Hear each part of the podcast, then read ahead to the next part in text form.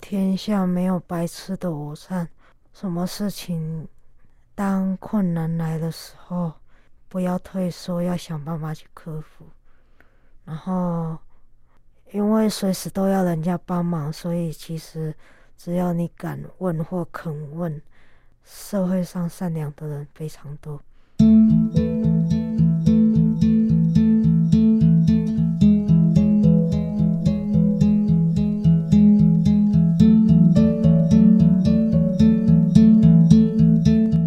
遇见美好，不论你在任何的情况之下，你都有一份心可以遇见美好。各位亲爱的朋友，欢迎收听《忙里偷闲》节目。试着问朋友，如果你的眼睛不方便、看不清楚，甚至看不见，再加上要靠助听器才能够听得到外面的声音，而且每一餐饭前呢，都要在肚皮上施打胰岛素。这样的日子，你要怎么过下去呢？今天我们的特别来宾，在我的心目中是一位生命的斗士。虽然感觉上他的命运怎么都是这么多的波折，但是他永远对自己有一个期许，要好好的活着，并且活出一个好品质。我们邀请今天的特别来宾，宜家在展翼视障天使协力车队认识的好朋友。林姿莹，Hello，姿莹你好，各位听众大家好，一家好，哇，姿莹，你知道我们这次约会约的有多久吗？快半年呢， 对不对？对，约了好久好久。我想说，姿莹，你到底什么时候才要来接受访问呢、啊？其实姿莹要来接受访问是冒着生命危险，对，说的比较严重一点了哈，因为姿莹前一阵子身体不太舒服，那也因为还没有打第三剂，所以不敢欧北照啰啰嗦对。现在身体有没有比较用一点呢、啊？马马虎虎。好，来跟听众朋友介绍一下自己你身体状况，你的视力。目前视力是全盲，没有光觉。我是罕见疾病阿姆斯壮症候群的病患，所以基本上最明显的三个症状就是视力到最后会完全全盲以外，还有渐进式的听力受损跟第二型糖尿病。然啊哦后有些身体方面的一些新陈代谢的部分，会随着年龄的增长而而显现出来。可是父母亲在怀孕我们的时候是正常的，因为它是隐性的，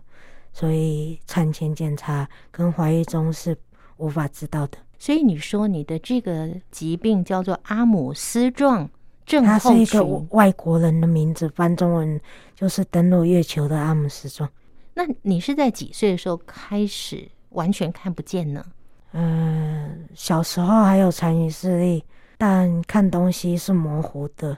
我有色彩概念，然后嗯基本上看国字或是看书本是要整本整个直接趴在上面紧贴着看，嗯可是看到的是大概的影像，字不是清楚的。这么辛，哦苦，大约到十岁就完全没视力了。所以十岁之前是可以看到一点，但是是眼睛要贴着看，而且还看不清楚。对，那请问你你怎么读书啊？你你还竟然还后来得到了辅仁大学心理系的学士学位，你这样一路读下来，感觉好辛苦，好辛苦哎、嗯，我小学换了五间学校，五五五间小学五间学校，你没有读启明吗？有后来四年级还五年级的时候才回来台北启明。嗯，那四年级、五年级之前呢，就读了四个学校。呃我小一小学一年级读一个礼拜的，我们家的新南国小就被迫转到综合国小。嗯，综合国小读了一年之后，老师跟同学排斥，然后资源缺乏，巡回辅导老师不够，反正就资源都缺乏。因为那是民国八十几年还不普遍，嗯所以就被迫转到台北市的东门国小。嗯，哦，就东在门旁边呢。嗯对，东门国小是天天坐交通车，嗯，然后你家在南市角嘛？对，对不对？有点远。然后因为三年级只有礼拜三读半天，嗯因为我们三年级准备要去台北启明的时候，学校训导主任认为我还有一点视力，在那里读有点可惜。嗯然后家人不敢送我去，他们说台中的惠民盲校是基督教学校，比较有爱心。嗯哼，所以我等于小二读完要读小三的时候，被送到台中惠民去。好远呢、台中的对惠民，嗯那等于是小三你就离开东门国小，对然后到台中的惠民盲对校，对，可是那时候因为就是我们读书在用的点字我不会，所以被降级，从二年级再重读一次。哦，呵然呵后我的好奇跟挑战心是从那时候来的，因为我去的时候，我们班上有一个同学去瞧不起我，反正他就自以为是，然后非常骄傲。然后呢？为什么他可以激励你，让你有好奇心跟他就愿意瞧自不起挑我战，他就取笑人家说大家都会点这，就这唯一你不会，嗯怎样？那我我那时候我就想说，好啊，你要取笑我，我就我就做给你看啊。所以我去台中惠民，我一个月之后我就会点字了，一个而且月嗯没有人知道我会点字，是某一次上国语课，老师在问问题都没人回答，嗯只有我讲的时候，老师才知道我会摸。哇，全班都被你吓坏了。对，那个新来的同学林姿莹竟然在一个月之内就学会了点字，哎，对那你那时候有没有觉得好骄傲？那时候我也不不觉得骄傲，我就想说，反正我的学习都比人家慢，而且又因为是年底出生的，已经晚一年了，又延后再一年。我那时候的想法也没想什么，就想说、嗯这个会了不算什么，我还有其他的要学。跟我们说一下，你如何在那一个月之内学会点字？我光是一到九，我就学很久，后 你是来怎么办到的？后后来老师就教我们心算了。嗯，心算那个同学就不敢再取笑，因为他后来怎么学都输我，所以开始建立起自己学习的信心，是吗？可以这么说。那我刚问你的是，你是怎么去在一个月的时间以内去把点字学起来的？就背那些注音符号的那个，比如说 b u f f m f 的那代表的符号啊，然后那个点我的方位，对啊，然后无聊嗯没事的时候无聊就是随时在脑袋里想啊，哦，嗯，哇！所以用了一个月的时间把点字学会，真的好厉害。所以那时候也因为那个同学的激励，让你也看见自己是有能力、有实力的，对不对？嗯，那所以在惠民的功课应该还不错吧？当然在学校是可以啊，可是为 什么是这种声音在讲话？那时候在特殊学校当然是没问题啊，可是我的想法不是想特殊学校，我是想嗯，外面一般的学校，哦，你不是只想跟惠民学校的同学比较，而是你希望可以跟外面的同学、一般的学生、一般的学校的同学对来一较长短。对。那后来又是怎么到起名的呢？嗯，因为身体状况的关系，再加上弟弟也要读小学三年级，然后惠民学校在建校，没办法招收住宿生，得同学。你是说不能再多一个来住宿的，因为弟弟也要来住宿，对，弟弟也需要到惠民来就就读。简单来讲，妈妈接送的问题了，然嗯，后再加上那时候我身身体也有状况，那时候身体的状况是什么？我小学小时候一直到小学三四年级之前，头发非常多，那时候开始会掉发，然后会东抓西抓。嗯哼，然后有一次是因为长水痘，嗯不得已只好被迫回台北。嗯，因为水都会传染。他们怕会传染、对啊。，所以你就回到台北，回台北对就再也没去了吗？回台北之后，因为接送问题，因为说实在，台中如果你不能住宿，来回是真的很远，所以当你三年级去台中惠民的时候，那时候可以住宿吗？有我有。那时候可以，但是弟弟要进来的时候就不行。嗯，因为弟弟要进去的时候，那时候旧校在建新校，所以为了弟弟跟你可以然后一起男生宿舍住的呃位置不够，哦，有是很这样多子一二年级的小男生都住在我们女生宿舍。啊哼哼哼，就嗯是因为宿舍不够，所以后来妈妈也把你跟弟弟一起转到台北的启明吗？对所以你说是大概四五年级的时候，对，那所以你到了台北启明之后，你的适应能力怎么样？去台中惠民的时候就已经全盲啦、啊全盲适应力更好吗？嗯、这要怎么讲？就因为台中惠民不止单独视障的，他有多重障碍的啊。嗯我应该去台中惠民，一开始还有写国字，没多久之后越写越歪，到最后嗯就发现没办法看，之后就全盲了。嗯哼哼，大概对十岁的时候就完全看不见了，也没有光觉对了。啊，这一年后来读到辅大心理系，心理系很难读哎、你为什么会选这个科系啊呀、嗯，我本来要升国中的时候，想要再去外面的一般学校走读，嗯那因为学区是在五常国中，离我们家很远，最后结果没去，一样继续读特殊学校，然后就一直读到高中毕业考大学。嗯哼，那那时候高三填志愿的时候，没有什么东西是我有兴趣的，唯一有兴趣的就是数学方面，哦，你可对嗯是数学方，面没有开给全盲的嗯哼，根本就没有一个学校的的数学方面是全盲的可以读的。所以你要去读数学系哦，我那时候有想，天哪、有想，哇！后来没有数学系可以读，就只好对读心理系啊。那时候在填志愿的时候，语言的我没兴趣，嗯开放的科系不多，嗯哼，然后开放的学校，我们九十五年那时候开放的学校也不多，大部分不是淡江就是福大，嗯两个都是私立学校，大家都说，如果私立学校相比下来，福大比淡江好，因为淡江是山上，福大是不是山上？然后我们就把福大填在前面。嗯福大开的系就是心理系，嗯然后他要写要录取全盲者为佳，就嗯把福大写在前面，然后把淡江的图书资讯学系写在后面。然后你的分数很高，就进了复旦心理系。哦然后我们班上，我跟另外一个同学，我们两个很奇怪，在学校考考那个什么测验的时候，都他分数比较高，我比较低，嗯他哼，排前面，我排后面。嗯哼，可是到了大考场，我们两个就倒反，所以我就被福大给捡走了，就很好笑。分数考得够高，进了复对大。要不然那时候本来我们的想法是想要去读图书资讯学系，那我妈想说，因为中央图书那个现在改名叫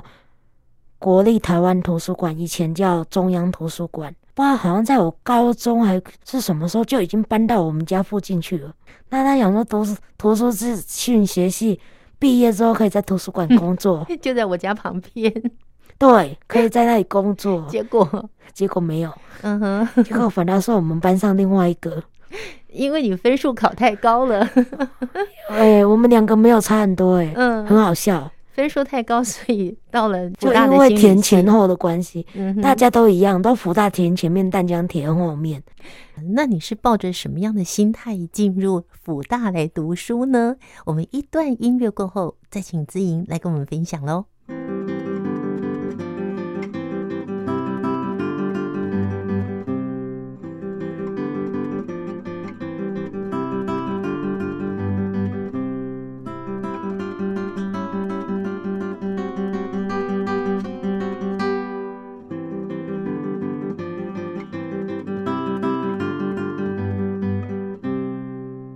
亲爱的朋友，今天的忙里偷闲节目呢，宜家邀请到的是我在展翼视障天使协力车队认识的好朋友林姿莹。姿是姿态万千的姿，吟是吟诗作对的吟。好，姿莹呢，她是辅大第一位进入心理系的全盲的学生。不过回想当时，她并不想要进心理系，但分数就把他带去了。那开始进入大学念心理系是一个怎么样的状况呢？嗯，大家考上都是高兴跟兴奋，可是我不是。我第一个我要面对的是一个新的学校，完全从来没有全盲者读过，唯一只有我第一个全盲当白老鼠的心情，跟宿舍所有一些社工跟老师他们从来没有接触过全盲该面对的心态，嗯嗯，还有学校资源，因为福大的资福大不像淡江哦，淡江是盲生资源中心哦，对对，所以它是以视障所有视障的东西为主。嗯哼，可是福大不是，福大是资源教室。所谓的资源教室，它不只单独视障，他们是以听障为主，嗯所以所有的资源几乎都是听障方面的。嗯哼，可是听障都是用动作表现，嗯哼嗯哼，这就是我最大的一个挑战。哇，然后再加上学校资源对于视障的，通通完全不知，你要自己去争取。嗯哼，还有一个挑战最大的是什么？嗯刚进来要辅导你全盲的社工老师是一个也从来没接触过视障全盲，哇，刚进来没多久，对他也是挑战，所以他对于所有视障者的资源完全一问三不知，你得全部自己去争取。还得自己告诉他说哪里有这些资源，嗯哪里可以申请，然后申请下来的补助是多少，怎样怎么有的没的。再来最大的问题是教科书的问题，嗯那时候所有大学的教科书都是淡江承包，他们根本来不及做。然后再加上辅大的老师有的开学后的课程确定了，而且是开学后，有可能开学后一两个礼拜之后才会做决定，才会决定说他现在要用的教材是什么。嗯嗯嗯，所以这个就是他们来不及做书的地方。哇，那那怎么办？又又没有书，你是说点我字曾书经还有是过录一音门的，课，嗯一整个学期或一整年，全部听老师上课讲，然后再申请助教、课后辅导，嗯，就过了一年， 天哪，那一整年都没有书。那自己你那时候没有用录音机把老师上课内容录下来，然后多听几遍嘛？嗯，心理系里面有一种科目，你录了你不会想要听， 就是统计学。统计学很难很难呢，我听说，对，哦你那因种为你上课的嗯当中你没听懂，你课后再听你就觉得更你不就懂，觉得厌倦了，嗯，不会想要再听。很厌世，所以我们通常我那时候再加上那个老师又很要怎么讲，那个老师就是很瞧不起视障者，就对了。然后我那时候上课的方式就是。因为那时候用的笔电还不是像现在这么简便的，那时候还蛮大台又重很，重，然后可以摸的那个触摸显示器也不是吸带型的，都很重，又、嗯又很吵，嗯，所以我那时候带的是打字机。你我就带打字机去上课，对，所以我你就在课堂上他讲重要的重点，不得已我才会打，嗯如果不是很重要的我就不打。再者，那时候我在课堂上有申请那个课业加强班，就是找那个跟我同班的同学，请他帮忙写笔记。嗯写完之后，他把笔记打成电子档，然后再给我看，不止那一格而已，然后再多申请一个研究所的助教，课后一个礼拜可能一次，用好像一个小时还是两个小时，是，再请他再跟我讲，就这样度过一年。其实对明眼人来讲不太清楚，说视障同学在学校里面去申请这么多的协助是需要自费吗？呃，不用，不用自费，我们辅大那时候的做法是跟资源教师老师他们讲，嗯哼，然后他们会帮你用学校做申请，然后就有一点类似像人家说的打工那样子。嗯，然后可能如果你是读研究所的，费用会比较多一点。嗯嗯大部分好像都是以我印象中，学生是以次数算，然后研究所助教是以小时算吧。然后学校会付费给他，但是你对不用付费给我他。们不用付，那在大学这四年当中啊，嗯，自己你是不是花了好多的时间都在学习？那你那时候是住校还是每天通勤？我哦大一到大四都住校，都住校。在学习的方面，除了刚刚讲申请来的协助之外，你还怎么样让你的功课可以过关？因为要拿到毕业证书没那么容易啊呀、嗯，基本上要看老师每个老师的态度、诶，有的老师人还不错啊，他只要知道你是视障的不。读书不容易，只要你有到课堂上去上课，或者是他点名的时候你有到，他就让你过。哦，呵呵那有的老师是你没去上课没关系，可是你用别的方式申请，你只要有学习，然后考试时间到了，你有来考试，他也让你过。嗯哼，有一种比较严格的，就是除了你去课堂上上每一堂课要去上课以外，他时间到了他会点名以外，然后考试你一定要去考以外，还要做实验，那个就比较难。那个我们就可能变成，除了你自己要更认真上课以外，嗯然后他规定的部分要做得到以外，就可能不止只修一次。如果你真正想要拿到那个学分，你就要再多花时间，再多修一次了。嗯嗯，就是第一次被当掉的意思， 然后再重修一次的意思吗？哎对，要不然就是嗯你可以跨时间，不一定要修同一个老师，只要嗯同样科目、嗯哼名称一模一样就可以。你刚刚说做实验，例如是什么样的实验？你心理系要做什么实验呢？这不知道怎么回答 你，反正心理系就是要做实验，嗯， 就是小白鼠的实验吗？也不是就心理方面的实验，然后哦，对。那那读了四年的心理比系，如说脑袋里头的一些什么记忆器、什么去那一些什么，他们老师他们就会设计一些类似那种方面的去做测验出来的结果是指数是怎样什么的啊。嗯，是做这样的实验。你在辅仁大学的心理系这四年的学习，你有没有觉得最最困难，或是你觉得最开心的是什么？嗯，我觉得普通欸诶、没有，没有太开心，也没有太困难。嗯嗯，基本上学校的社团我还是有去社团里，哦，你有参加社团，哪一样的社团呢？一个是乐器的，一个是那个刺青社。嗯，慈青社，嗯，慈爱的慈，青年的青，就是专设门计在的服设务计的的社团，哦，慈济青年社团嗯，就是在进行服务的嘛。类似服务性质方面的嗯哼，所以那你参加的乐器的社团是哪一种乐器？古筝，哦，所以资毅你会弹古筝哦，早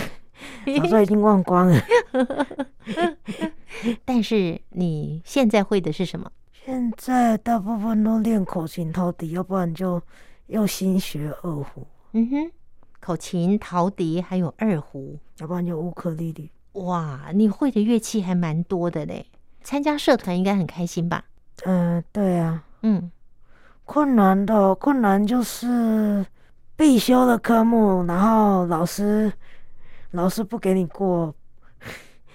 嗯不给你过。如果我十分十几分不给你过就算，竟然有一一一两分不给人家过的，就差一两分，五十差一八两哎分、五十九分，对不对，对？有一科五十九分。哇，好惨哦！那补考也不行喽。而且那不是我原本的心理系，是另外在辅修的系。嗯嗯，那至于你学心理系，而且得到了学士学位，毕业之后就是在学习的过程中，你觉得读这个心理系对你最大的帮助是什么？有没有什么帮助？我觉得还好而已，只是当跟别人在相处的时候，有时候人家在讲一些事情，或是别人在讲什么的时候，比较能够体会说为什么他会他会这样子讲这件事，或是他会这样回答自己。就是比较有同理心，嗯，哦对，可以这么说。同理，心是需要学习的，所以你在这个部分透过了学习，让自己增强了同理心。嗯，那至于你是怎么样面对你的身体状况，这个我们留到听见阳光的心跳再来分享。我想最后要请姿怡呢来跟大家谈一个，在同样是视障朋友的身上，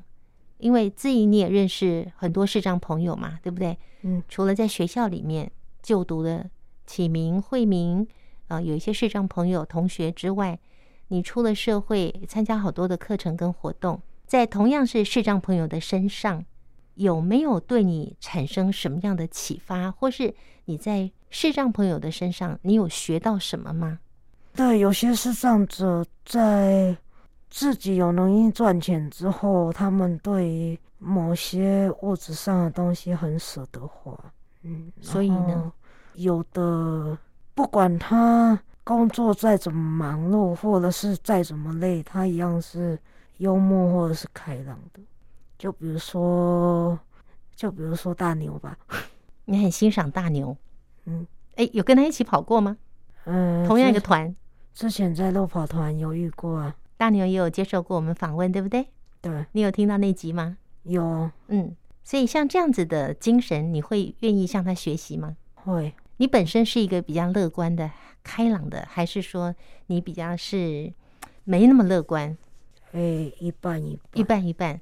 所以碰到这样子的，同样跟你一样是视障朋友，在他身上你看到他也可以这样子，所以你会有想要跟他学习吗？会会哈。所以资莹不但参加了展翼视障天使协力车队，一起去走走小山呐、一起去骑协力车啊，同时也去路跑，对不对？嗯，好，在路跑这个部分呢，还有参加展翼的这个部分，我们留到听见阳光的心跳节目再跟大家分享，好吗？嗯，那最后送给大家一句话：你平常有什么座右铭吗？我觉得天下没有白吃的午餐，什么事情当困难来的时候，不要退缩，要想办法去克服。然后，因为随时都要人家帮忙，所以其实只要你敢问或肯问，社会上善良的人非常多。真的，我想不管是视障朋友也好，或是明眼的朋友也好，我们真的很幸运，也很幸福，生长在宝岛台湾，有好多善良的人在我们的身旁左右。我们谢谢这个社会，共同奉献了这样子的温暖，还有当我们需要的时候，有人伸出援手。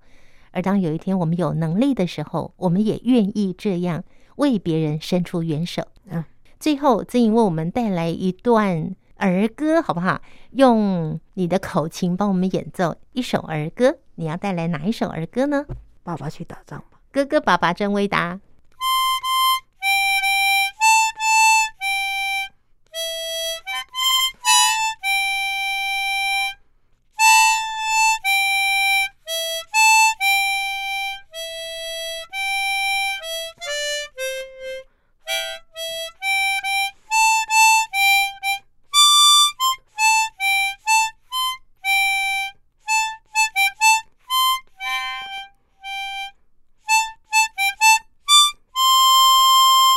好，非常谢谢自颖为我们带来这首《哥哥爸爸真伟大》，这是他所学的口琴。那到底什么时候开始学呢？怎么样让自己平常有时间可以练习？我们留到汉声广播电台这个礼拜天晚上的九点十分，听见阳光的心跳节目，我们再请自颖跟我们分享。那我们先跟听众朋友说再见喽，拜拜。